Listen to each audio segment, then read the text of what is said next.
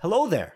Welcome to the 33rd episode of Split Focus, a film and TV podcast. My name is Simon Eady, and alongside me, I have my co host and a guy who may or may not own a DVD box set for the hit movie Aquamarine, Adrian Pinter. How does it go, sir? General Kenobi, it goes quite well. Thank you very much for asking today. How art thou? I am okay. I'm okay. What, it, when you say box set, isn't that assuming that it's like a series of films or TV shows? Like, how can how can it be a box set of a single movie? You got all the bonus footage as well, all the blooper reels. It's uh, there's multiple DVDs in that box for Aquamarine, the hit movie with the mermaid starring Sara Paxton. Mm-hmm. By the way, I, I think I had mentioned that that was a Family Channel movie, or I kind of uh, alluded to it. It actually is not. It actually was in theaters. Believe it or not, crazy. well, it deserves to be. It deserves to still be in theaters even now. To this day, it should Just- just continue to be in theaters indefinitely. Is that what you're saying? Correct. They should have never removed it from theaters. So you love, you do actually like that movie? No, Okay. Well, then why does it deserve to continue to be in theaters? Pickling, buddy, pickling. Have I have I actually befuddled you this much that you're now silent? no. Okay. It just deserves like it doesn't need an, an explanation. Just watch the movie. You'll understand why it deserves to be in theaters. It's not a good movie. Where can you watch this? Where can you watch this movie, Adrian? I don't know. Tell I think audience. I watched it through the Starz channel on the Apple TV app. Oh, really? Crazy. Yeah. You have Starz? You No. subscribe to Starz? Well, there was a free one month trial because I wanted to watch Taken. I wanted to see what the hubbub was was about, about uh, on this movie Taken. So it was on Starz. So I just did the free trial. Oh, okay. Yeah. I see. All right then. Well, uh, how's your week been? Like, what what have you done? What what uh, anything exciting? No, Again, another uneventful week. Well, yeah, man. Honestly, not not much is going on. Like like they they announced that the stay at home order is lifting this upcoming Tuesday Potentially. potentially. So like I don't know. I'm I'm excited at the very least hang out with one or two of my friends. I I miss them. But uh, uh other than that, like honestly, not not much, man. I've just been at home. I've I've played video games. I've watched some movies. I've watched TV show. What have you been up to? Uh, I had a brief uh, scare and went to the hospital. Um, other than that, you know, I'm just excited for the. Actually, I'm not really excited for the lockdown to lift because it's just going to be a disaster. People are going to believe that COVID is just is over, uh, even though it's not over, and the new variant is going to spread like wildfire, and we're going to be around. I'm guessing around five thousand cases per day by the end of March. But um, yeah, you know, other than impending doom, I'm in good spirits. Uh, yeah. So you know that because you're a doctor. Oh, I'm not a doctor. Shh. I, Yeah. I'm definitely not. I, I'm definitely not. Just to be Is that why you had to go to the hospital? What what was what happened there? Oh, I don't know. I got some ri- weird rib pain. I, it's it's a very odd situation. I, I don't understand quite still what the deal is because I was having issues breathing without having you know no cough or fever. I, like there was no symptoms of COVID as an example, but I would breathing in very deeply. It would cause pain. So I, I thought maybe it was. I don't know. I, I I thought it was like I thought it was going. I was getting a little extreme. I thought maybe it was like a pulmonary embolism or something. I, I was really going to the extreme thing because it it just kept getting worse over the week. And so then I went to the hospital. I was there for like five hours doing tests from like 11 Ugh. p.m. to 5 a.m. So anyway, it was uh yeah, it was not the greatest time in the world Hmm. uh, for my days off to be you know spent in the hospital. But anyways, it, they said it was just a, a pulled rib muscle somehow, and I was like, how did I do that? I don't know. It's still there's still pain. It hurts to sleep on one side. I sleep on my back now because it's just painful. But I don't know. Maybe it'll go away and I'll be I'll be good again. I- Well, I don't know. Maybe they uh, misdiagnosed you and there's something seriously wrong still. Yeah, it's possible. I went to see two doctors. Like I went in in the morning to go to see a walk, like to a walking clinic, and then after that to the hospital. And the, both of them had the same diagnosis. It's true there could be something wrong, but I got an X-ray. I had two blood tests. I have like I think I'm allergic to like the to the uh, stuff they put on before, like the disinfectant they put on before the blood test, which is kind of ironic, I guess, because it's supposed to disinfect the area. But I, I, I get rashes when I like give blood, or I like for like you know giving like pints of blood for for helping people reasons, and then I I also get, I get really bad rashes apparently when I give blood to for a blood test because both they had to do it on both arms because they they messed up which which test they were doing initially. So they're like, well, we're actually going to test for other things now. And so they tested the other arm. They got an x ray and uh, they did an ECG. And yeah, they didn't find anything that was out of the ordinary. They said I had a clean bill of health. I'm like, Interesting. well, I'm having trouble breathing deeply still. So I'm not sure that you're correct in this. But yeah, if I if there's no episode next week, you'll know why. okay, yeah, fair enough. I don't know how to post this, so so yeah, I don't even know how to record. I don't know how to turn this into a WAV file. Hopefully, you don't die. Is what I'm saying. It didn't seem like that's what you were saying, but uh, yeah, good stuff. Hmm. Why'd they have to test your other arm? Is the blood in like they were taking blood from both your arms? They're like, oh, this this arm is out of blood, so they just started taking it from the other arm. I'm confused. No, no, no. They just they tested the other arm to start, and then they're like, "Well, we're not going to poke you. What do you want to just be poked in the other arm?" I should have just said no. Just poke me in the, the initial arm because you can't go through the same hole over and over again. It would create a, like a, you know, that would just end up being a cut, a cut on my arm. so they they had to go to the other arm for. I guess it would it was easier. I'm not sure. Ah, There's there's bruises on my arm, and now there's like a rash. It just happens to me. It's happened to me multiple times giving blood. So I, I don't I don't know. They don't really. They don't. It's funny. They don't ask when they're doing a blood test wh- wh- whether I'm allergic to the uh, the disinfectant, but they definitely ask when you're like giving blood, like to you know to give to give away. So I, I'm not really sure hmm, why they don't ask. At the hospital, they care about you less. yeah, Like I, we don't really care that much. it makes sense. You could. You're holding up the line. Let's let's go quickly. yeah, that that makes sense. So what's cool about this, I, I don't want to rub it in anyone's faces, and there's not a lot of America of Americans that watch our podcast or listen to it, I should say. But this was all free. I should just add, it was all free. It's the beauty of free healthcare. I'm just gonna say Mm. that. That's good, man. Yeah, like I, I'm a big fan of of free things, Yeah. including healthcare. why you- The way you're saying this is almost as if you're not Canadian. You're like, well, I'm I'm a I'm a big fan of that. Like you get that too, Adrian. I don't yeah, know I you know. that, I I know. I just hate going to the hospital or the doctor's. oh, I know. Right now, it's so weird. Like, there's an extra, uh, the extra portable on the Guelph Hospital. Like, they added like an extra wing because of Oh. COVID. There was no one there though. I was very alarmed. I was like, "There's, there's literally no one here." It was on the Super Bowl. Like, I was there at the, like, on the day of the Super Bowl. Yeah, so everyone's like, "Fuck it! If I'm injured, I'm just gonna go after the Super Bowl. I'm, I'm gonna go after the big game." Yeah, yeah, for sure. Yeah. yeah. They're not. If, I got COVID. I gotta enjoy this part, this Super Bowl party, party first. You know, Mhm. it's important. Anyways, enough about my health. Let's uh, let's move on to corrections. What are you thinking? Yes. Excellent. Excellent.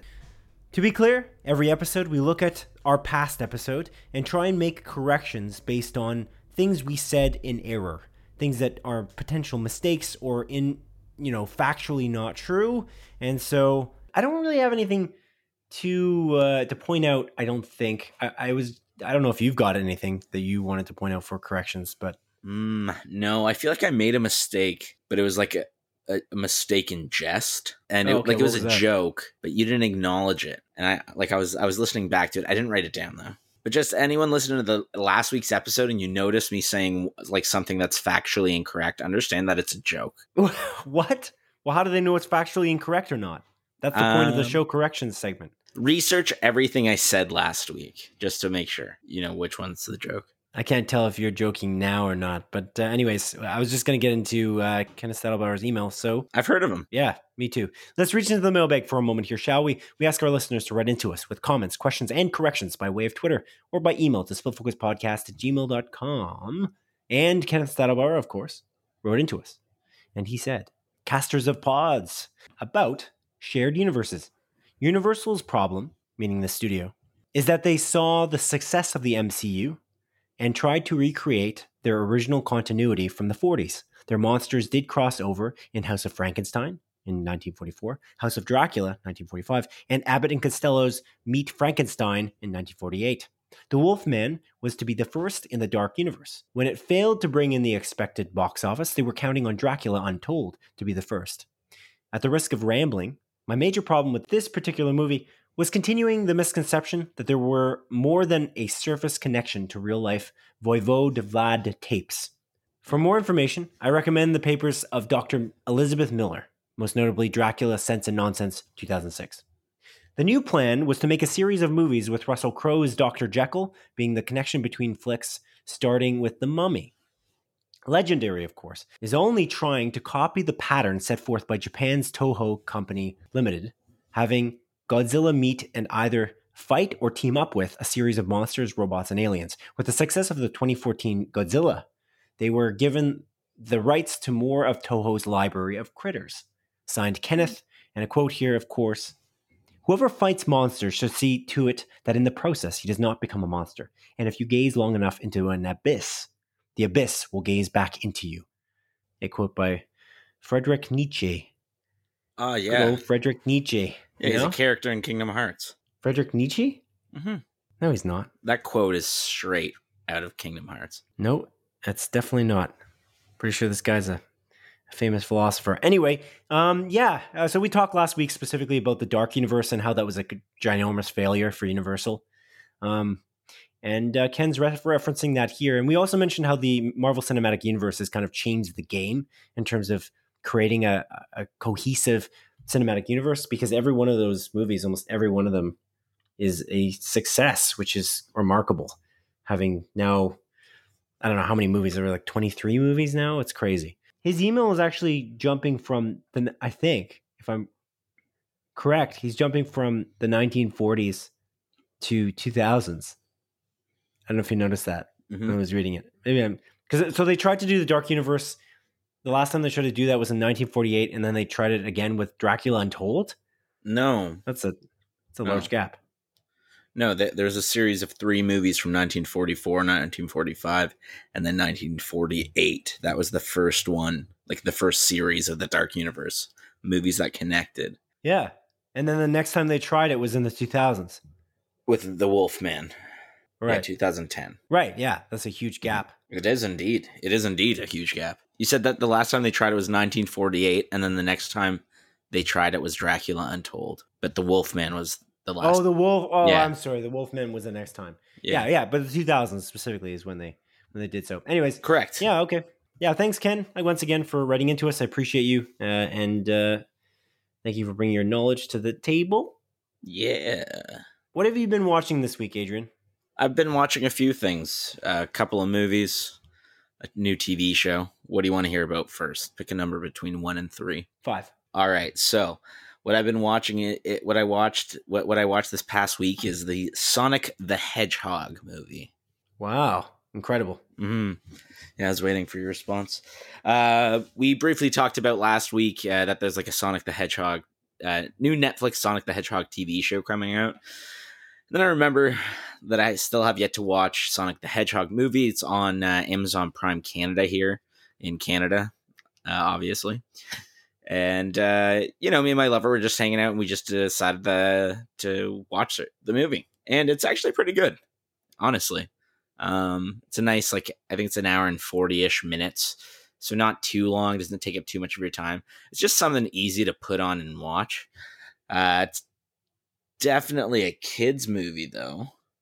Uh, Why is it a kids movie?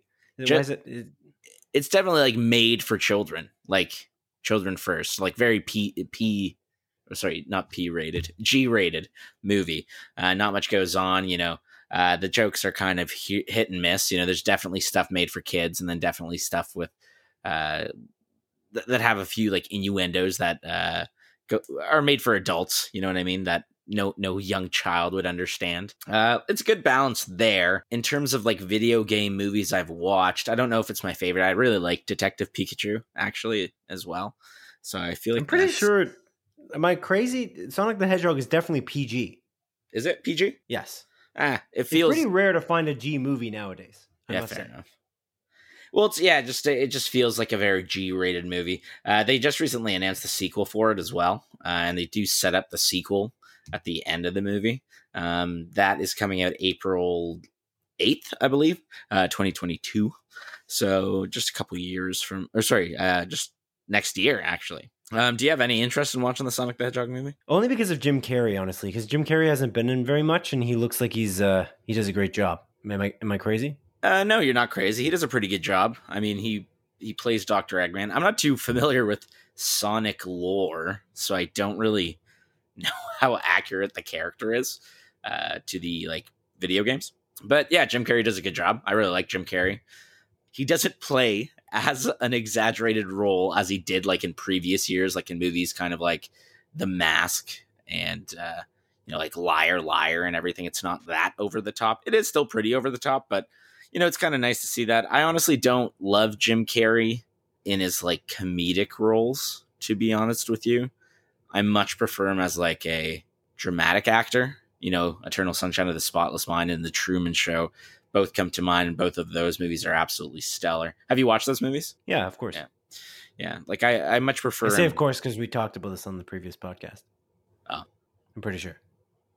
Well, we don't talk outside this podcast, so uh, any, anything that happened prior to this one, I don't remember. Wait, are you saying that? Wait, that's that's that's throwing a wrench into the the canon of this podcast here, Adrian. Are you saying that because you don't remember it, it uh, we we it didn't happen? So like Yes. theoretically, if you didn't remember yesterday, we could have hung out together. Well, we didn't. It's lockdown, but let's just say theoretically, you might just for, have forgotten it, and we actually did hang out together yesterday. I mean, technically, it's possible because if I forgot about it, but I didn't forget about it. Hmm.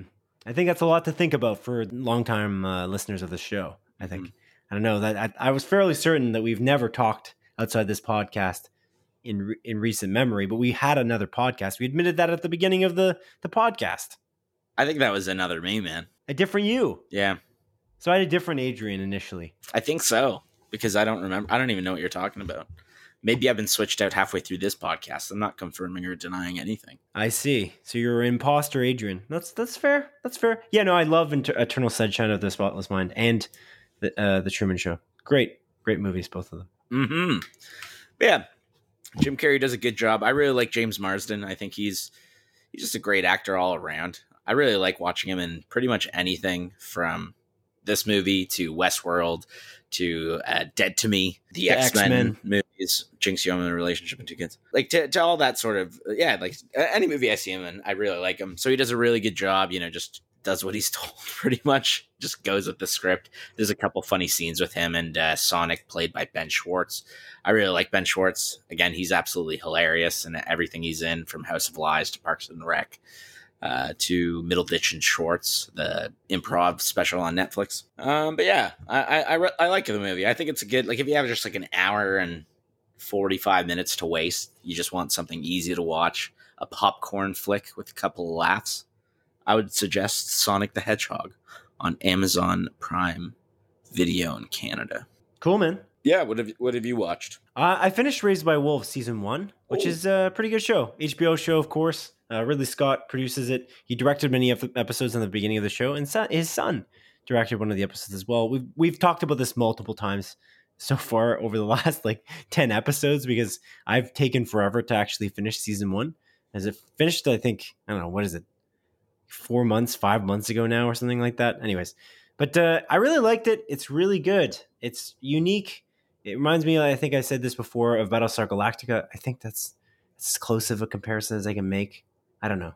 It's uh, it's neat. I like it, and I'm glad they're making a season two. Yeah, man, me too. I agree with you. Like I, I really enjoyed it. I'm I'm genuinely looking forward to a second season. Yeah, like the they set it up very well for a season two, so it's going to be an interesting second season just based on where the characters are now at. But uh, for the premise, I guess just to briefly explain it, if you haven't watched it, it is again an HBO Max original show that we uh, luckily I guess got on Crave TV in Canada. But the the there's basically these androids that are tasked with going to a foreign planet because Earth is kind of destroyed, and they're tasked with raising children on this foreign planet. And this foreign planet's pretty bleak looking. It's not the nicest planet that you could choose, but you know if it's habitable, the you know there's oxygen in the air. I guess that uh, that makes it worth going to. And so these androids are pretty cool characters because they're obviously not human. They're named mother and father. They're just basically keeping the the children alive as best as they can, even though they're not human themselves. And it's kind of that idea throughout the show, and it it it uh, evolves from there. That there turns out to be like uh, the the reason why Earth is a disaster and Earth is not habitable anymore is because there was a, a war between atheists and, and uh, this religious cult, basically, and a lot of the world was a part of this religious cult faction, and they're not. Uh, they don't seem like uh, the most the most wise of people. So they make some weird choices, and there's lots of mystery. And it's uh, I think it's worth worth a shot if you have room for ten episodes in your time at home during a pandemic. What do you uh, what did you make of the show in the end, there, Adrian? I really liked it. I think I mentioned that when I finished it. Uh, it's a good show. Like it's it's nothing like absolutely stellar. Um, like not not the best thing I've watched in recent memory, but it's definitely a show I'd recommend and a show that I really liked. Where would you rate it? In your, would you even like consider this one of your like favorite shows or one of the best shows you watched in recent memory? No, yeah, no. It's good though. It's really good. Like it, it's it's definitely better than Ratched Like we talked about last week about the Golden Globes and how there were certain shows nominated, and somehow the Ratched the show Ratched like the the prequel to One Flew Over the Cuckoo's Nest, was nominated for the best drama, which just makes no sense when a show like Raised by Wolves, or more importantly, Better Call Saul, the prequel to Breaking Bad, was not nominated. It just it just doesn't make any sense. I don't know where. Again, Better Call Saul, man, that's that's a mystery. But anyways, I, I don't know. I don't I don't think it's bad. There's like there's there's pretty slow moments in Raised by Wolves that almost feel not fillerish, but there's just I don't know. It is very bleak though in a time of a pandemic. That's one of the criticisms. I wonder if I would have liked it a little bit better if you know I was watching this during not a plague. Mm-hmm. Yeah, yeah, I get where you're coming from. Because I mean, because the you know Earth is like in tough shape in in the show. I don't know if that would have made the biggest difference, but I I do like like the acting's pretty great. The there's a lot the mystery I really appreciate how they built it's like a lot of good world building. Like they built out this backstory for all of these characters in a in a very different world because it takes place like 200 years after today or or even more than that. So it's it's uh, it's definitely neat. I, I, do like it. I really like the theme song. The theme of this show was really good. Did, did you uh, did you find that as well? Um, it's very um, dramatic, but I enjoyed it a lot because it's unique. In I don't know, a lot of theme songs are run of the mill. You know, they're kind of the yeah. same. Uh, I, I don't know because it's been a little while since I've watched it. It's been a few weeks, and I honestly I wouldn't be able to tell you how the music goes. So, like, I guess, and because of that, I guess it's kind of forgettable for me. But I did enjoy it. I didn't skip the opening uh, scene when I, uh, sorry, the opening cinematic whenever me and my lover watched it. So, do you often skip opening cinematics? I'm actually kind of curious about. Like, I never, I never end up skipping them at all. I just really like opening cinematics, and it's like if I'm going to watch this show anyway, the, what's another 30 seconds? It's kind of nice to see the, the the opening cinematics. There's a lot of, I feel like a lot of work in just those 30 seconds to a minute Mm. So, except for the show, the morning show, which is the most egregiously long. I don't understand why it's so long. Um, but eh, but uh, other than that, uh, I, I, f- I find that I watch almost every every opening for every episode. No, I skip most of them. You do? Yeah. Okay. I'm just like I'm I'm in it. So let's just let's just patience through it. I don't know. Mm. Anyway. You know what show I don't skip the opening of? Game of Thrones. No, a show that I actually watched this week called Promise. You don't skip it. Wait, you skip it for Game of Thrones? I I watched on like I watched it live, so I couldn't skip. You just ruined my segue. Sorry, I was setting that up, and you just shot it down. You shot it down like it was a bird that was uh, that you that you were hunting for eight years. So, or maybe I shot it down like the duplicate of you. Oh my god! That somehow went missing. Because I mean, if there's a duplicate duplicate of you that I also had a podcast with, where is that guy? You know. Anyways, no comment. What, what, was what was I talking about? I'm not honestly sure. You you so so rudely interrupted me and destroyed it. Uh, destroyed that amazing segue. That uh, I forgot. I, I, I just totally forgot. My brain just stopped for a minute there. But uh, I now recall what I was going to talk about. Do you want to hear it? Yes. So the show I've been watching is a show called The Promised Neverland and uh, it's an anime show. I was watch. I, have been watching it on Funimation. Uh, there's one season out in English, twelve episodes. I watched it over the past week. It's uh, pretty good, pretty good. I've been on a big anime kick recently. It all started when I started replaying Persona. Uh, well, I started playing Persona Five Royal on my PlayStation Five, and I was like, man, I really love anime, so I want to get into it. And then I uh, watched Attack on Titan, which I'm still watching week to week brutal watching it that way because I'm so used to watching the seasons all together. But anyways, I, I just wanted to watch another new show, something quick, nothing too long, but uh, anime. So The Promised Neverland was recommended to me by a colleague, and the show's pretty good. Is it about Peter Pan? No.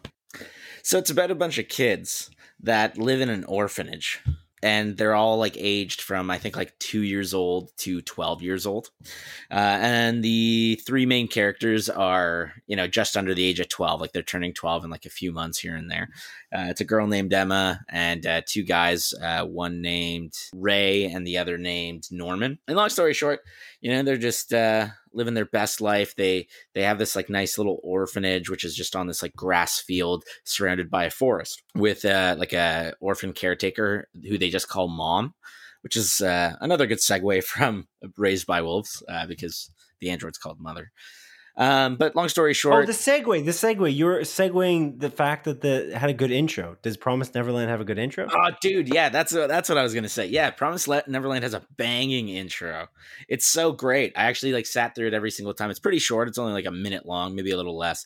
But the song, like throughout it, and just the animation, it, it's just a badass. It's awesome.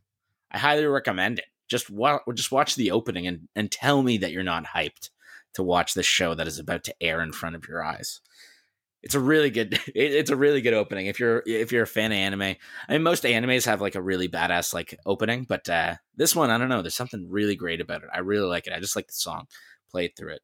But yeah whenever that starts i get just really hyped for the episode and again it, it just starts as like three kids. It's an orphanage of like 30 some odd children and uh long story short, without going into too much detail, um, not everything is what it seems. So the kids decide uh, like the three main characters decide that they want to um, see what's on the outside of the orphanage because uh, they've never left their orphanage for the entire time they've been been alive, and it kind of progresses from there. It's really cool because again, it's just kids. It's just about you know these children trying to see what's on like the outside world and trying to outwit their mom who just knows all their moves and knows what they're doing.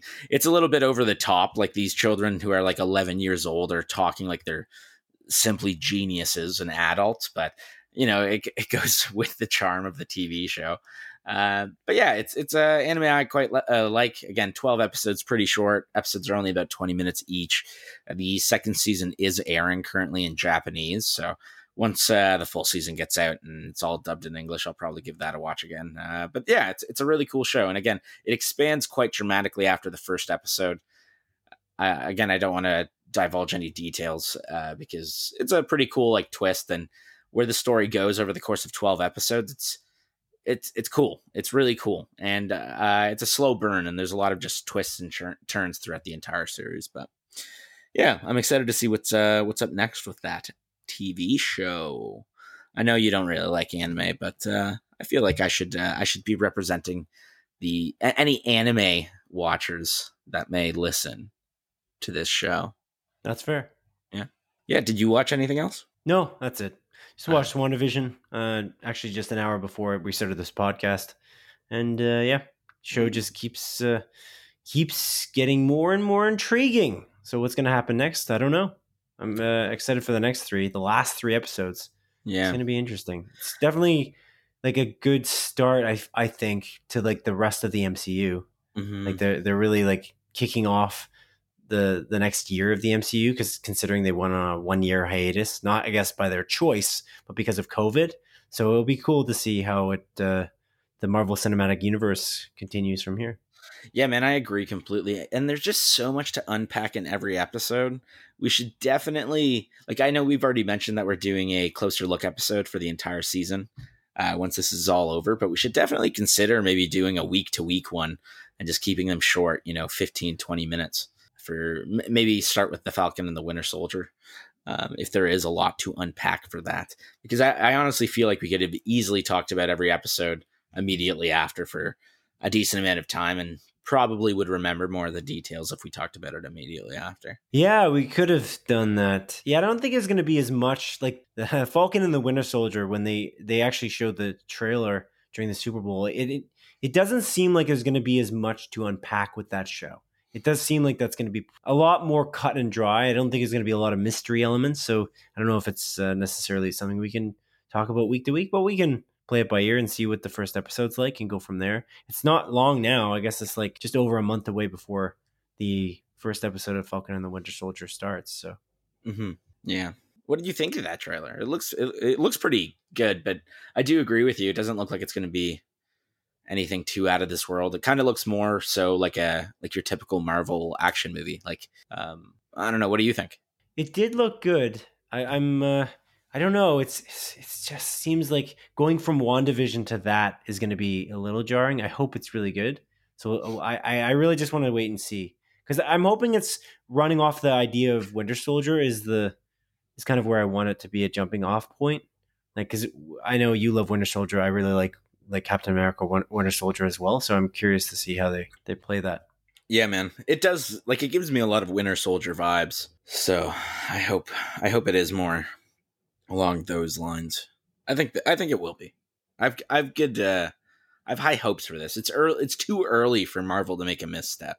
You know what I mean? Like it'd be it'd be ridiculous. Like I doubt it's going to be as good as WandaVision because how do you top something like this? But I don't think it's going to be like a dramatic step down because you can't. I, I don't think you can just blow it that early. You know what I mean? What, what, do you mean blow it that early? Like with the shows, you mean? Yeah. I mean, it's, it's, many movies in. So like. Yeah, no, with the shows, with the shows. Yeah.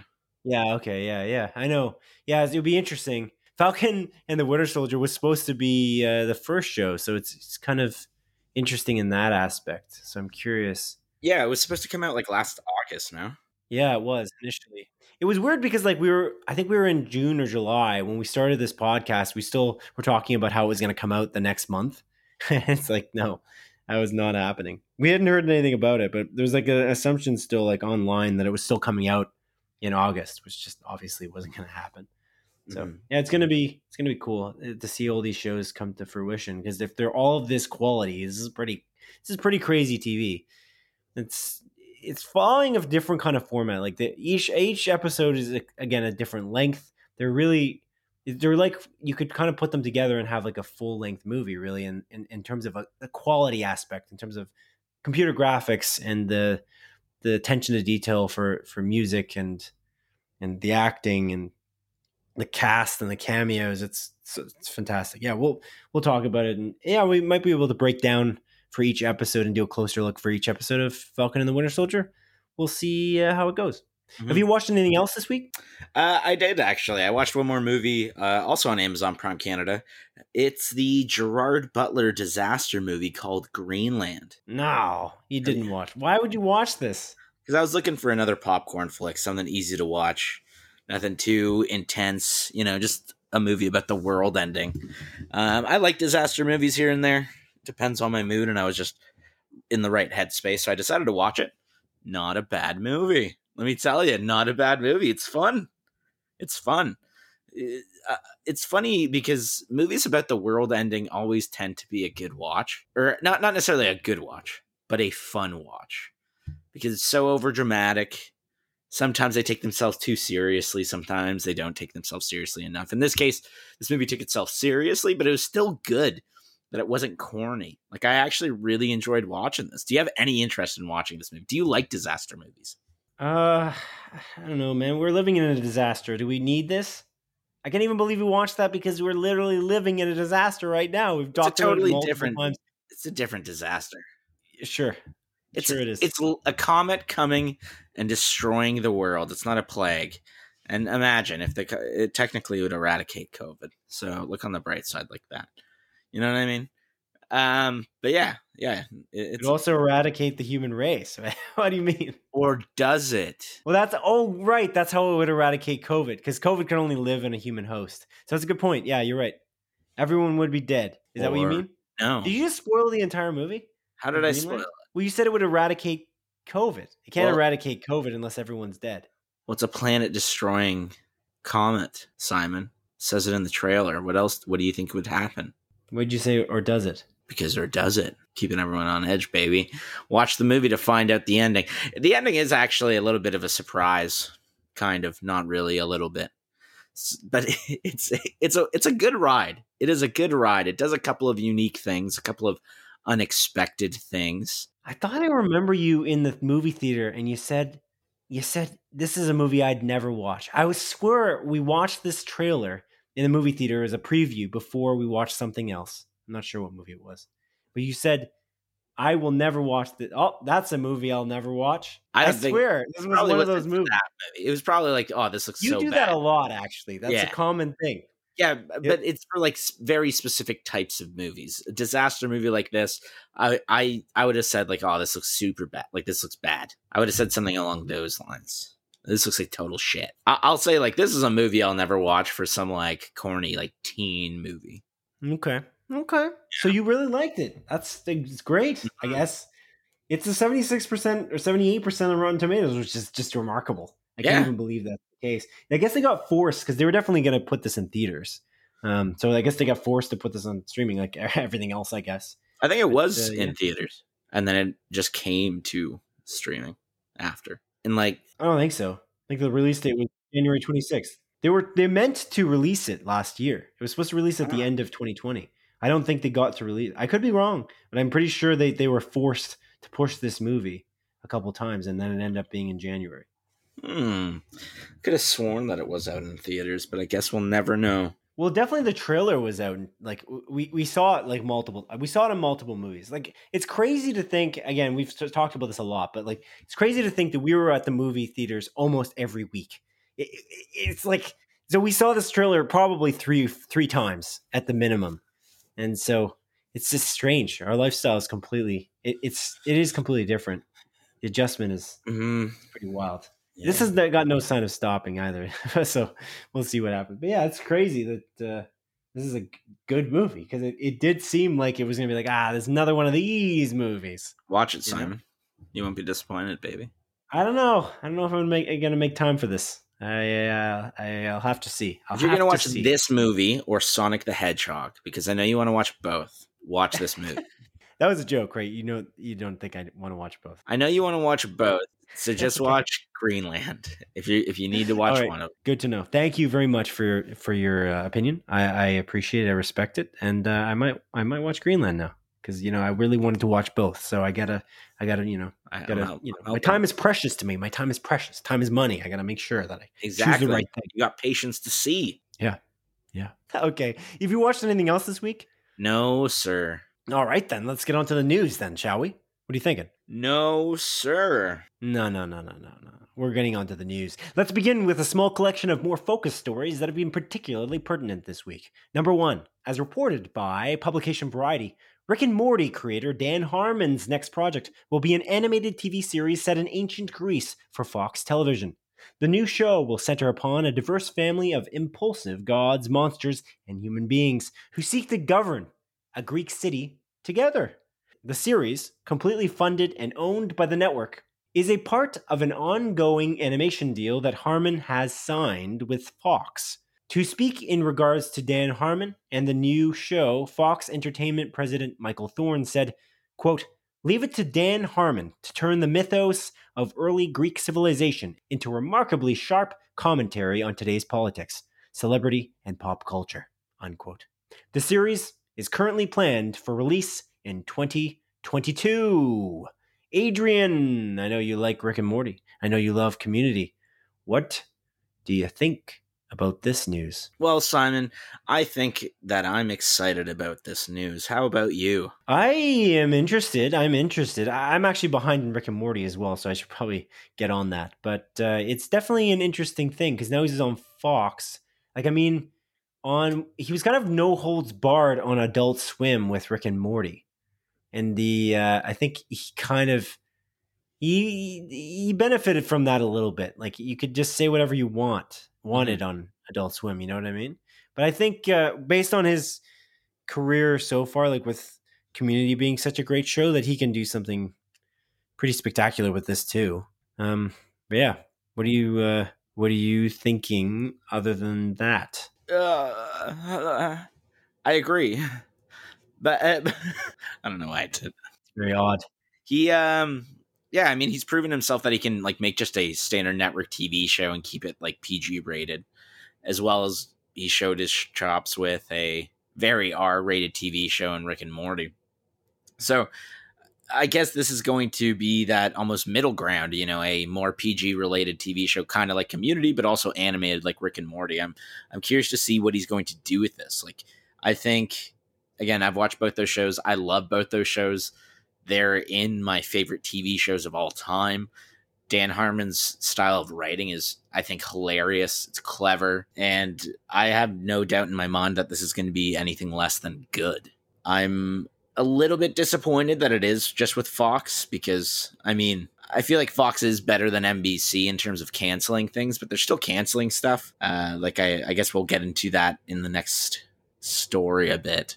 Um, however, I mean, they did bring uh, that that said show back. Not to not to get ahead of myself, uh, but yeah, I mean, I- I'm curious how this is gonna go. I'm curious what the animation style is gonna be like. I'm curious, like, if they're gonna keep it within that Rick and Morty style. I'm curious if he's gonna bring in any notable actors from his older projects. Uh, wh- whether like Justin Roiland will also be a part of this, all of that sort of stuff, because Justin Roiland brings a special type of like improvis improvisation to his roles, and it's very evident in Rick and Morty, especially those um, interdimensional cable episodes, which is pretty much just him going off in the booth, and they animate around it. So uh, yeah, I'm, I'm I'm curious how this is going to turn out. Like I, I'm I'm very intrigued. I'm very excited for this. I I'm I'm confident that this is going to be a decent show at the very least, and I know for a fact I'm going to watch this once it airs. Yeah, it, uh, I think so. Uh, I'll do the same. I wonder. Do, do you think that you mentioned just a moment ago that NBC is worse than Fox for cancellations? Do you think that? Um, yeah, It's interesting. Yeah. I, I feel Why? like I'm just curious, like where that perspective came from. I don't know that like they were the ones that canceled uh, Community in the first place, which was then brought Yeah, yeah. back by Yahoo. And uh, again, we're going to get into it, uh, but they also canceled Brooklyn Nine Nine. To be fair, I guess Brooklyn Nine Nine was canceled by Fox initially, and then picked up by Yeah. NBC, and then picked up by Fox. So maybe I'm wrong about that. I, I just I just used to watch more NBC shows, I guess, when I was uh, younger, and a lot of my uh, favorites got canceled, which made me sad. What else was canceled? That's what I mean. Like Fox, like canceled. They they treated for for instance like Firefly pretty terribly, and then it got canceled. And uh, I feel like they've done that with other shows too, where they like favor certain programming. Like the reason why Firefly apparently got canceled, well, that's, many people believe it is because they they kind of aired alongside or right after uh, football, and it just they kept getting eclipsed. So no one really knew when Firefly aired, and so then eventually nobody watched it, and then it got canceled. It was very odd, and they they started it started Firefly with the first the first episode of Firefly was the second episode for some reason. They decided to air the second episode of the season. It, it didn't make any sense. So things like that kept happening, and then that, then they inevitably got canceled because people didn't know what was going on. That hmm. was many years ago, so that's not the greatest example. But you made a good point. Fox is the one that canceled Brooklyn Nine Nine. Like NBC didn't cancel Brooklyn Nine Nine. Mm. They they actually they're ending it, as we're going to talk about in the next story. But uh, I don't know. I think they're both equally, if if anything, they're both equally uh, at fault. Although NBC did, to be fair, cancel Community. So that is a, that is a very good point. Mhm. That that cancellation was really shitty. I, I can't even believe. I don't really understand why though. It's that was the oddest one because we're in an era of streaming, and Community did, from my understanding, very well on streaming. Like it, I only watched Community on Netflix. I think you were the same, if I recall, or did you watch No, it on no, TV? I watched it on TV. You did, you watched the whole season on the all the series on. First season on Netflix, maybe the second as well, and then I watched uh, the the rest on like as it was airing. I'm pretty sure it was just the first season I watched on Netflix. So Netflix is what pulled you in in the first place, though. Yeah, yeah, yeah, yeah, definitely. Yeah. So like that's that's kind of happened with me. I just waited for it though because I, I didn't have TV at all. Like I haven't had TV in like for like ten years or Mm. maybe even longer. Cable TV, cable TV specifically. Yeah, like streaming was kind of the way, and I think that a lot of these networks were kind of resistant to that change. that now again we we talked about this a little bit before, but it's that's kind of what happened is like they just they resisted the change of the fact that streaming was going to become a thing, and they almost like didn't acknowledge them. They still took Nielsen ratings for like the TV show ratings on air as the really is the gold standard, which just I don't think was even the case like five years ago, but people just didn't acknowledge that times were changing. I don't know. It's interesting, but I don't know. I'm not so sure that NBC is worse than Fox. But Yeah. yeah, I'm uh, I'm interested to see like in what level he goes into like the Greek mythology. I like this idea. It's funny. It seems like I don't know. Maybe it's just my own imagining, but I feel like there's a couple things like this coming up recently, and that that game just came out. What's it called again? The Ubisoft game. Uh, Immortals Fenyx Rising. Yeah, which is a similar. Well, it used to be called Gods and Monsters, and there's Yeah. literally a in the Variety article they reference Gods and Monsters. So I just found it interesting. Like when I read that, I was like, I just instantly thought of that. The game should have been called Gods and Monsters. I'm just gonna point, point that out. Am I crazy or is No, no, it should have been. There was a lawsuit between Monster, like the the energy drink co- company. no way? Yeah, they were disputing it. That was the issue. Oh, that's crazy. I didn't know that story. Yeah. Oh, that's insane. Well, that's stupid. Yeah, there, there was uh, on, on the topic of like Greek mythology. There was also that show that came out late last year uh, called Blood of Zeus, which is a Netflix Oh. original series, which I know is like very well rated. I think it's hundred percent on Rotten Tomatoes. I don't know how many reviews, but I do remember it being hundred percent. Uh, and that's more on like the drama side of things as opposed to like a like a like uh, what I assume is going to be a comedy um, by Dan Harmon. But again, I guess I guess they never specifically said whether or not it's going to be a comedy, but we can just assume. Oh, it's gonna be a comedy. Maybe I just didn't write comedy, but I'm fairly certain it was in the Variety article. Maybe I just assumed people would assume that it would be a comedy because he's a he's only kind of made comedies, Mm. pretty much. Has he made any drama? No. Dan No. Harmon hasn't made a drama that I know of. Not that I'm aware of. I mean, there, there's Like a notable one that was. I mean, maybe he did a short film or something like that, but I mean more, more like on a network or a movie. I don't believe so, man. Okay. Yeah, I'm excited for this. Me too. Excellent. Now let's get back into the topic that we just danced around with number two. As reported by publication Deadline, NBC comedy TV series Brooklyn Nine-Nine will end after its eighth and final season. The Andy Samberg starring cop comedy has had quite the run, with its first five seasons premiering on network Fox, a cancellation by Fox, and then a season six and seven revival ordered shortly after by network NBC that was the result of fans rising to the occasion and rallying together online. When asked about Brooklyn Nine-Nine coming to a close, showrunner Dan Goor had this to say in regards to the eight-season run.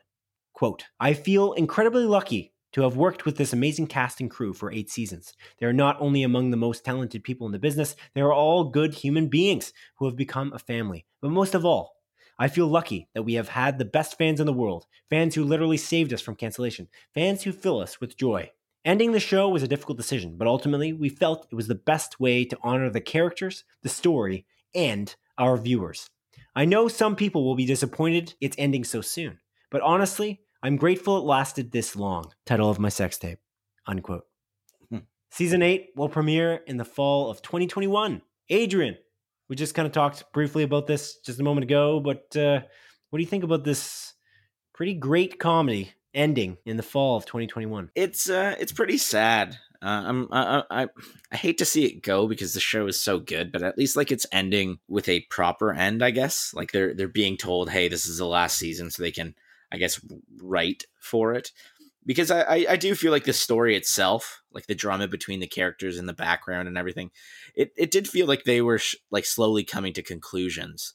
So, uh, all in all, it's a bittersweet announcement because I really, really love this show. I, I find it hilarious. Um, but I do know, like with all the with all the issues with you know police officers in the United States, that uh, what wasn't there like rumors circulating or something along those lines that the show might even be canceled, or or that they were looking into ways to properly continue the series. We did talk about that uh, in a previous episode of our podcast about the fact that they were looking at ways to uniquely write the show now that the Black Lives Matter pro- protests were happening. Uh, but they've always kind of been talking about these difficult topics, like you pointed out on that same podcast episode. So I, I, I find that they can definitely have worked around this and, and almost make it even more relevant Mhm. maybe i don't know it's interesting. I, I do wonder that you, I'm. It's interesting that you brought that up because that's that's kind of what I was going to say. Like, is this the reason? Is this the reason why this show was canceled? It not really. Again, not really canceled because it, it looks almost like they came to a mutual decision to to end it, which is a lot better than a lot of shows get. Like Community, actually, is the greatest example of that. Like Community just got canceled. Yeah, or Arrested Development. Yeah, but uh, luckily both of those shows got to come back and they got Mhm. to make uh, really kind of end their shows. Like I found that Rest Development, arguably, you can say was ended, maybe. Mhm. But uh, you can definitely say that for Community, which they seem to Dan Harmon seemed to have planned the end. That Community is a pretty interesting situation. It's actually similar to this in that the the fans rallied behind it and it came back to life. Like it's it's crazy that it came back. I was so happy when it got picked up again. That Mhm. was uh, fantastic when that happened. yeah. I remember watching it on Yahoo. Yeah. Oh, for community, you mean? Yeah. Yeah, community for sure. I mean, for like Brooklyn Nine Nine coming back, Mhm. both of those shows, like it's incredible that they were able to like, to do that. It, it it's it's not not unheard of, but it definitely doesn't happen like this very often. I I brought up Firefly earlier actually, and Firefly did something similar in that they they came back for a feature film that was in theaters after it got canceled, which is just crazy. But uh, yeah, NBC and Fox seem to just keep coming back up in this uh, in this regard. They cancel shows prematurely and then they they would get revived by some other network or Yahoo. Yahoo, arguably the greatest network. what happened to Yahoo? They're just living in the shadows. The, the, the craziness of Yahoo is Yahoo is the biggest internet company in the world in the beginning. It, it- they, they they crashed and burned. They, didn't want to adjust. You know that story, right? How crazy it is with like what happened with Yahoo. Like they had the opportunity to buy Google, the Google search engine, and they said no. Imagine being like hindsight's twenty twenty. Imagine being the guy that that that said no, no way in hell am I getting this. Like he definitely he definitely made billions of dollars, like the the CEO of Yahoo, but still like there was so much that that platform could have done. Even like the whole streaming wars thing, they were kind of smart in the way that they were starting to get into streaming by purchasing community. Mm. and then they just gave up and they didn't make anything else. They just didn't want to build the infrastructure. It's, it's very fa- it's fascinating that they just there's like so many moments that even that moment's a good one to even point out because at that point there was just Netflix really. There was no other competition arguably. Uh, yeah. It's it's interesting. But anyway, Mhm. yeah, I love Brooklyn Nine-Nine. I think it's fantastic. The cast is just phenomenal. Like Andre Braugher, uh, obviously Andy Samberg, Terry Crews, baby. yeah, it's surprisingly great that show. I, I when I initially started watching it, I'm like, ah, this could be good. There's just a lot of bad comedies that always just seem to come and go after like one or two seasons, and this is just not one of them. This is a gem, and they made like like Community making like for instance Abed's cool cool cool, um like a, a Yeah. catchphrase Cool. like noise Cool. noise or cool cool cool cool cool cool cool cool cool from like Andy Samberg's character in in, in Brooklyn Nine Nine is is a thing that you hear people say now. Yeah, I say I say the cool, cool, cool, cool, cool, cool, cool, cool thing all the time. I know, and I, I don't know. It's like just something about this that it, could- it, it it's original and it's definitely worth a watch. And I'm glad that it's ending and not being canceled. That that I, that's the only thing I guess I can be glad about because I it's going to be a little bit uh, a little bit sadder in terms of the comedy, the, the sitcom realm, in terms of what, what we have available now because this show is going uh, away. Yeah, So, man, I don't no. even know what ongoing like comedy show I'm even watching anymore because like The Good Place is done. If this show's ending, like I, I don't, Yeah. I can't recall an ongoing comedy series that I'm watching. Yeah, you make a really good point. I don't. Schitt's Creek is over as well. Like I, I'm like deep into Schitt's Creek. Yeah. kind of sounded like a phrase that someone would say. Mhm.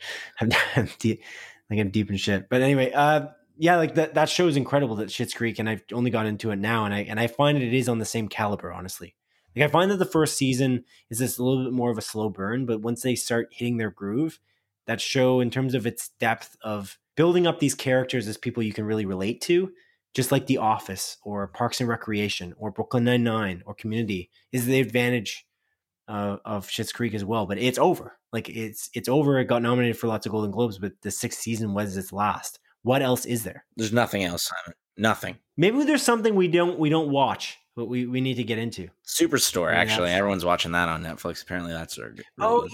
yeah, that's a good point. It's funny that it's like five seasons in and we still we we'd never even seen an episode, and I arguably barely heard of it. Dude, I don't So- think I ever heard of it. Or if I did heard of it, I, I cut it out of my brain. Yeah, like Silicon Valley's over as well. Silicon Valley done. I think we're missing other shows. If if there's other shows that we're missing that we don't know about, hey, viewer, listener, write into us at splitfocuspodcast at gmail.com. We want to know what comedies you're watching that you think are incredible that we are just overlooking. Okay, moving on to number three. As reported by Deadline, the Mandalorian actor Pedro Pascal and Game of Thrones actor Bella Ramsey have both been cast in HBO's adaptation of video game The Last of Us. Developer Naughty Dog's The Last of Us is one of the most well regarded narrative focused video games of all time. The story, set in a zombie pandemic torn America, follows a smuggler named Joel who is tasked with smuggling a 14 year old girl by the name of Ellie out of a quarantine zone. Pedro Pascal has specifically been cast as Joel, while Bella Ramsey has been cast as Ellie. Adrian, arguably maybe your favorite game of all time, The Last of Us. What do you make of this news? This news is incredibly exciting, Simon. It it thi- like news like this makes me feel like really good.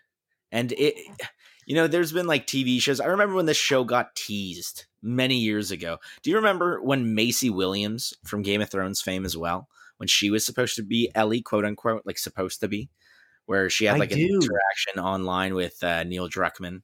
This was like back in like 2015, like like like forever ago.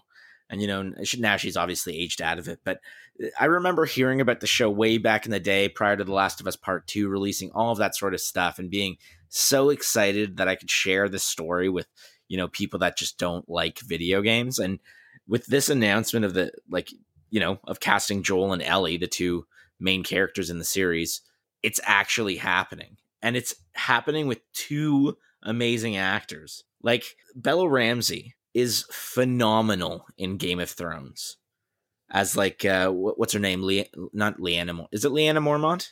Uh, was she a Mormont? Yeah. Oh, I don't know. It's been a while since I've watched Game of Thrones.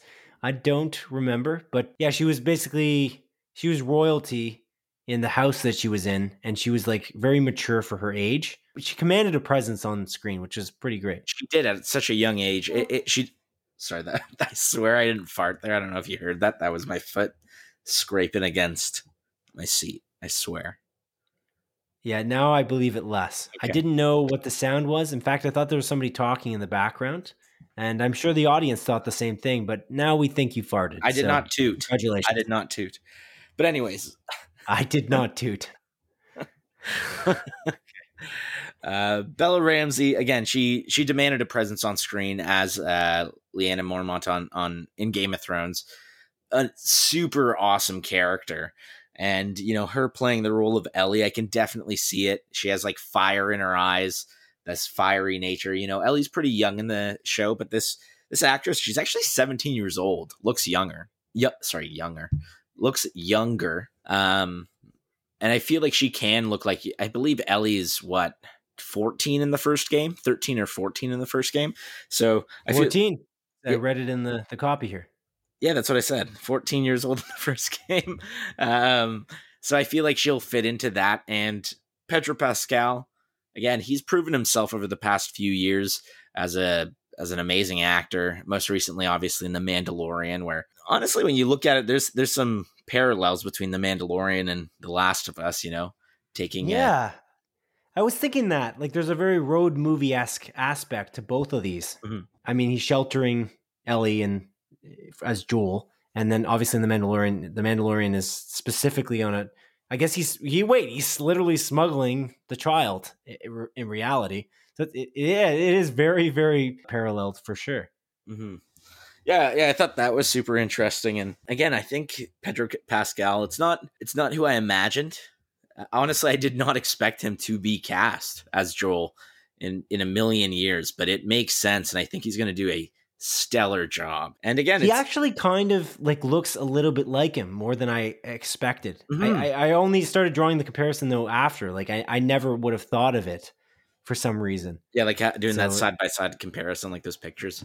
I agree with you, man. Yeah. Yeah, I definitely agree with you. Like, I, I think he's again good actor. He kind of looks like Joel, although the looks don't really matter all that much. Like Bella Ramsey looks nothing like Ellie, but again, that's okay because this is going to be its own thing. And honestly, again, like hearing this news, like it's only a matter of time. We're gonna we're gonna fill out these cast of characters over the course of the next few months to a year. I assume we're gonna hear these casting announcements and everything. Uh, prior to uh, Pedro Pascal being announced, there's like a brief rumor of uh, Mahershala Ali actually being cast as Joel, which uh, which again I, I love Mahershala Ali. I think he's a fantastic actor, but uh, I forget what the source was. It was some like ridiculous, I think like in Infinadium or something, some random stupid website, and then you know people were talking around about- though. Yeah, it did go around, and I was like, this this is obviously not true. this is obvious. It could have. It would have been interesting though. It it wouldn't have not worked. That's the interesting thing to me. I feel like it could have worked if that was the case, or even remotely there was any truth to it at all. Yeah. It would have been interesting, but uh, I don't know. you I- know that yeah. there would have been like a stupid amount of backlash for it. Well, considering like I mean, for those who don't know who are listening to this podcast, the amount of backlash for the second game for progressive things not like that, but kind of you can I guess see in maybe the same vein in some way.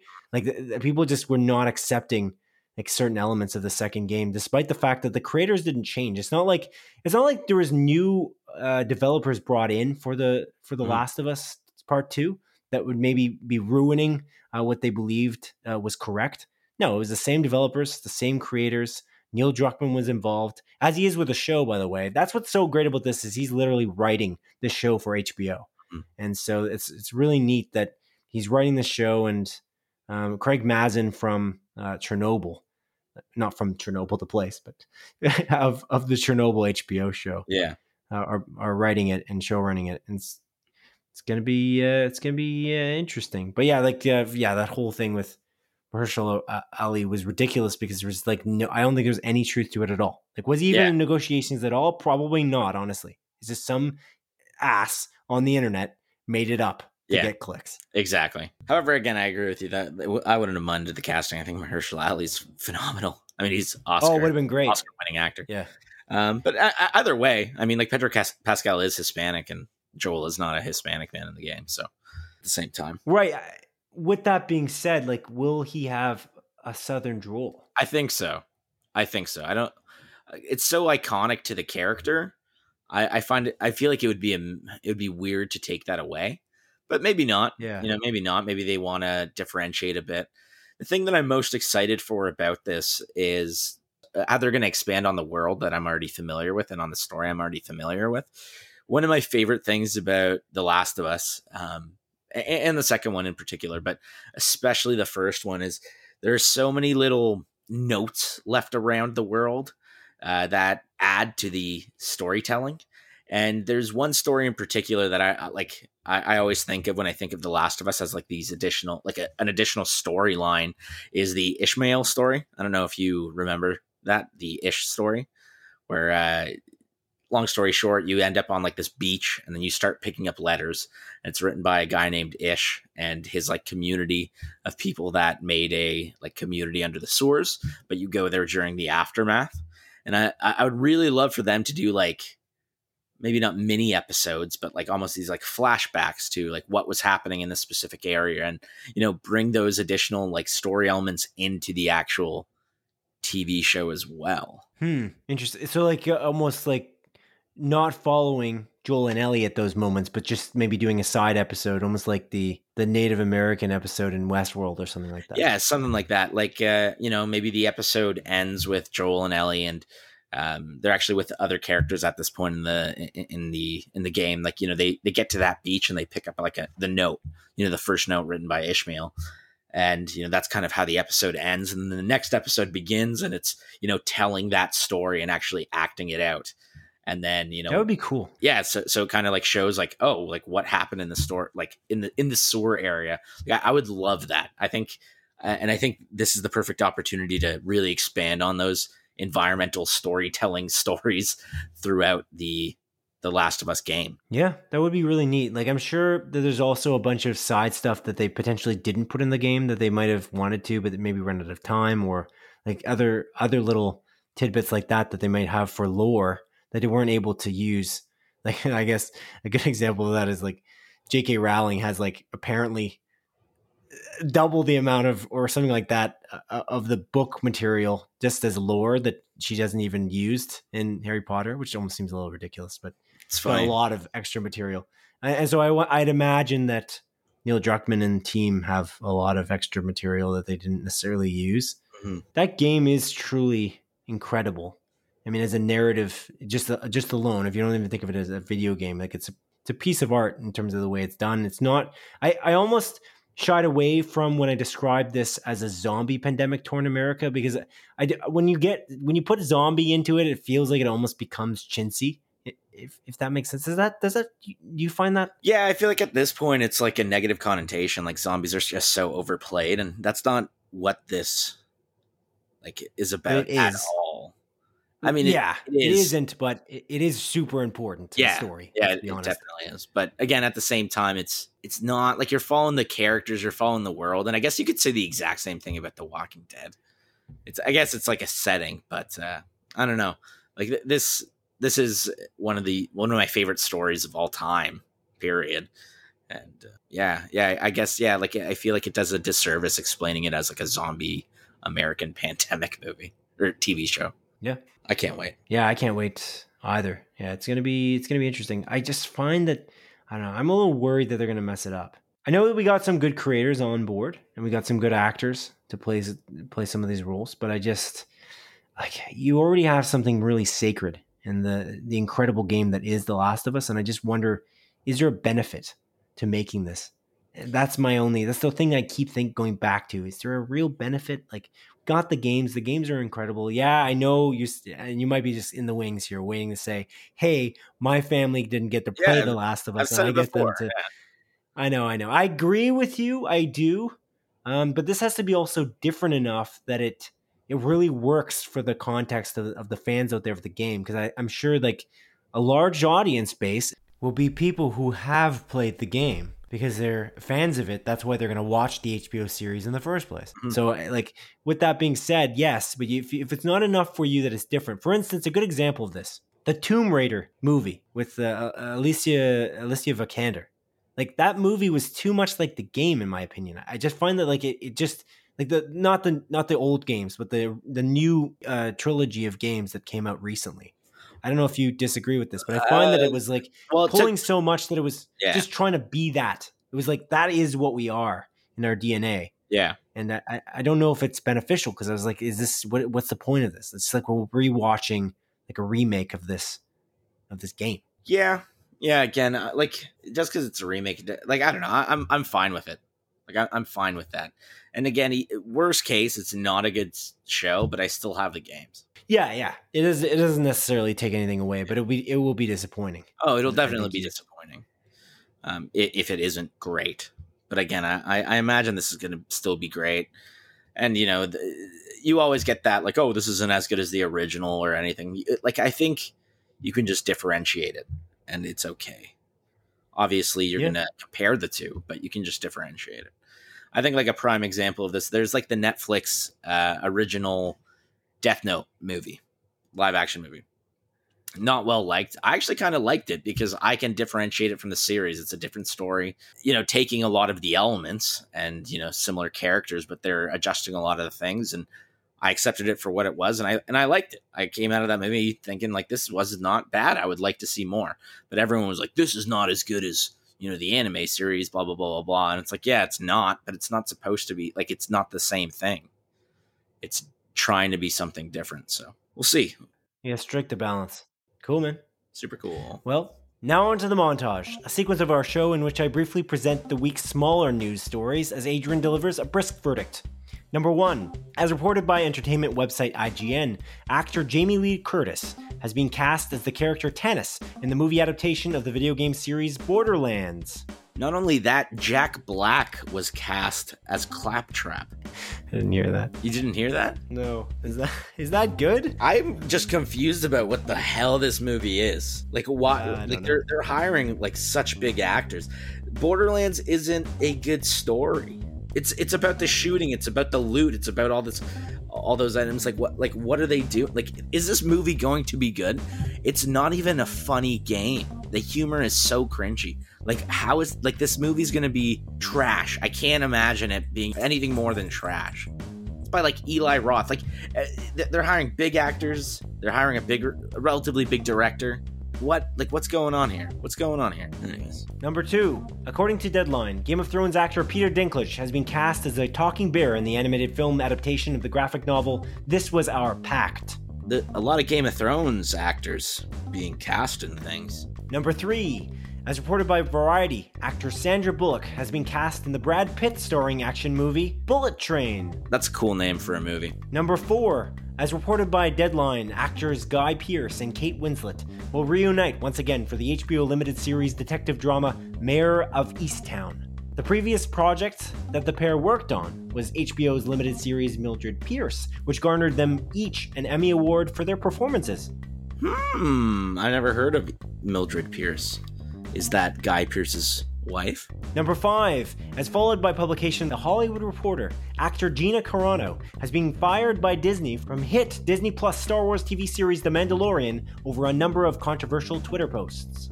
Uh, I've said it before and I'll say it again. I don't think she's a good actor and I didn't even like her character, so I'm pretty just whatever about this. Number six, as reported by Variety, a Wizard of Oz film remake is in development with HBO's Watchmen director Nicole Kassell set to direct. I do not like The Wizard of Oz.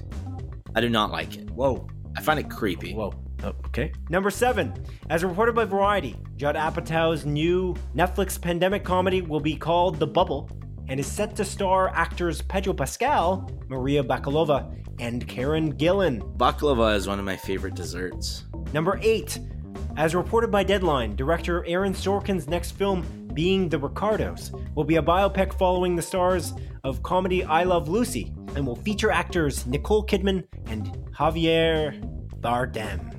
Oh, interesting. I wonder if this is also going to be a Netflix original film. Number 9, as reported by IGN, Netflix is developing an animated film and TV series adaptation of author Brian Jacques' medieval fantasy novel series Redwall that follows the anthropomorphic animals of Redwall Abbey. I never even heard of this, but this sounds cool. Never heard of Redwall? No. Adrian. Oh.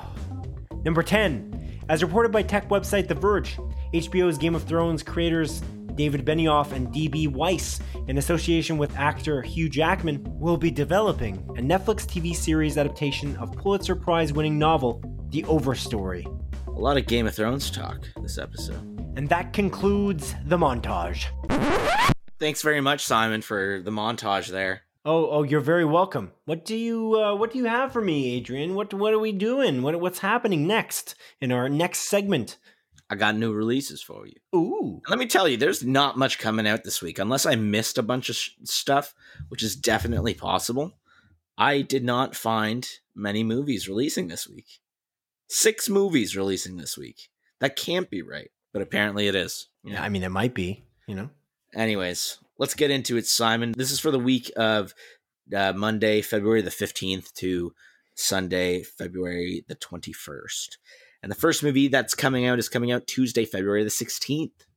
It's a movie called Animals on the Loose, a you versus wild movie. It's a Netflix original movie. It's it's an interactive movie with Bear Grylls from Man versus Wild. The guy that Ah, yeah, you know Bear Grylls? I do briefly. I I understand who he is. Yeah, he, he's he drinks his own piss a lot apparently. I don't think that's actually effective. Apparently, To drink your own piss? like I'm pretty sure that this been that's been I don't know about Disproven. myth busted, but uh, dis- disproven. Like I, I think it's actually more detrimental than useful. I think that that's the case. But I mean, Bear Grylls, Bear Grylls might uh, disagree, or maybe just likes drinking his own pee. It's possible. Possible. Uh did you ever like I never watched much Man versus Wild. You know what show I used to watch all the time though? What? Survivor Man. Remember Oh yeah, remember Survivor Man? You ever watch Survivor Man? I didn't watch either of these shows to be honest. No? Uh Survivor Man was awesome. I used to watch it all the time. There wasn't too many episodes. Uh, but you know, it was it was similar sort of premise, but it's literally like this guy that he would just get dropped off at a random place with like specific gear. There's actually 51 episodes of Survivor Man, so I'm wrong. But he'd be like dropped off, so he'd be like in a desert with like a broken down car, and he'd have to survive for a specific number of days and somehow, you know, let someone know that he's out there to get saved but you know he would like he would bring his own camera equipment and everything like that and he would he would set it up specifically and then you know like do the scene and then like walk back to like get all his gear and he'd be like all right i'm, I'm not going to do this anymore because this is like i'm too exhausted to do this. His name's les stroud. He's a he's a, he's canadian as well. Huh that's crazy. Yeah. I loved survivor man as a kid. I highly recommend it. I highly recommend it. Um anyways that's all for, for Tuesday, February the 16th. So the next movies are coming out Friday, February the 19th. The first one is a movie called I Care a Lot. It's a Netflix original movie starring Rosamund Pike, who you may know from other movies. Yeah, the movie, the hit movie Gone Girl. I've never watched Gone Girl. It's pretty pretty good. Have you watched a lot of David Fincher movies? Because I, I feel like maybe you haven't. Not a huge amount here and there. I watched. You've watched though Fight Club right? Yes. Okay, cool. It, it seems like most people have seen Fight Club. Mm-hmm. I'll, I'll, like list a bunch of David Fincher movies, but then if I say Fight Club, they're like, yes, I have seen it. Yeah. Like, okay, cool. Do you like Fight Club? Yeah, I enjoy it. I think it's good. Mr. Robot, like the first season, has like a lot of like it's definitely inspired by Fight Club.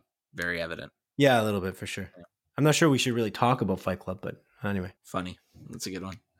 Anyways, I Care a Lot is about a woman who tricks judges into making her the appointed guardian of some old folk and then scams them out of their life savings. However, she crosses the the wrong elderly human being who has ties Uh-oh. to some powerful gangsters. Oh, that's kind of cool actually. Yeah. This movie's very well rated. It's over 90% on Rotten Tomatoes currently. Wow. Yeah. I might watch this one. It seems like a really cool premise. The trailer looks really great there's just so many movies I need to watch and just not enough time. There's not enough time for anything. Flora and Ulysses is the next movie coming out, and it's coming out on Disney Plus. This is about a young girl who befriends a squirrel with superpowers. Okay. Yeah. That's super exciting. I can hear it in your voice, man. Wow. Mm-hmm. And the next movie coming out is a movie called Body Brokers. This movie actually does have Frank Grillo in it. Um, and oh, nice. This is confirmed by Apple TV and Movie Insider. It's a video on demand movie. This is about uh, it's based on a true story, apparently, about the fraud operation occurring in rehab clinics throughout the states. Huh. Trailer looks really good. I recommend checking out the trailer if you have time. I might do that. Okay, and the final movie that's coming out on Friday, February the 19th is a movie called The Violent Heart. This was confirmed by Movie Insider in the trailer. It's a video on demand movie once again, and it's about a 24 year old dude who begins to fall for an 18 year old girl that he's in a re- relationship with. But because of his past indiscretions, people aren't having any of it. Oh. Yeah. And then finally, there's one more movie coming out this week that I could find. It's coming out on sa- Saturday, February the 20th, and it's called Classmates Minus. It's a Netflix original movie about four friends going through a midlife crisis. I see. That's it. That's all, baby. Wow, that was a short week for movies. Mm-hmm. Not much. Not much releasing. Okay, well that ends our regular scheduled programming for this uh, this week. Uh, how are you feeling about this, Adrian? What are you uh, What are you thinking? Any any closing thoughts for the audience? Um, yeah. So if you have, there's two movies in front of you that you both want to watch: Sonic the Hedgehog and the movie Greenland. You should watch the movie Greenland. I see. Yeah, that's fair. Yeah, I I I garnered that. I I I picked that up from our previous conversation. You really like Greenland, don't you? It's a good movie. Good movie. Yeah.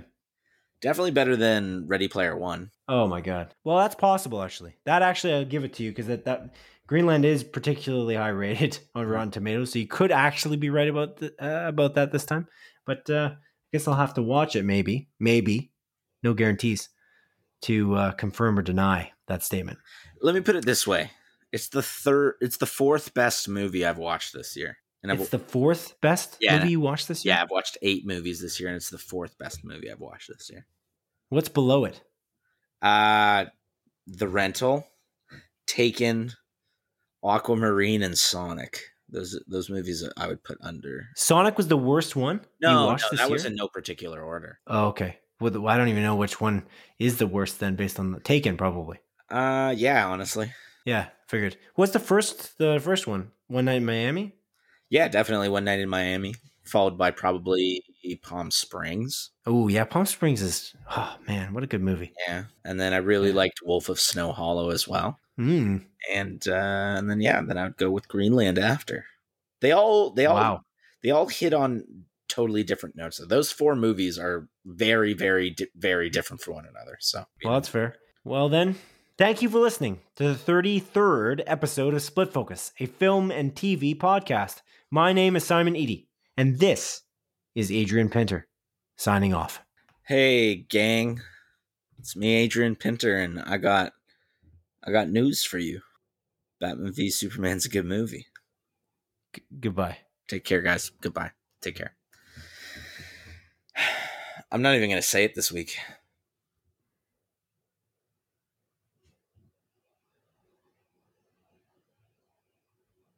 I know you're waiting. I'm not going to say it. You never say it back. I'm waiting for you to say it to me now.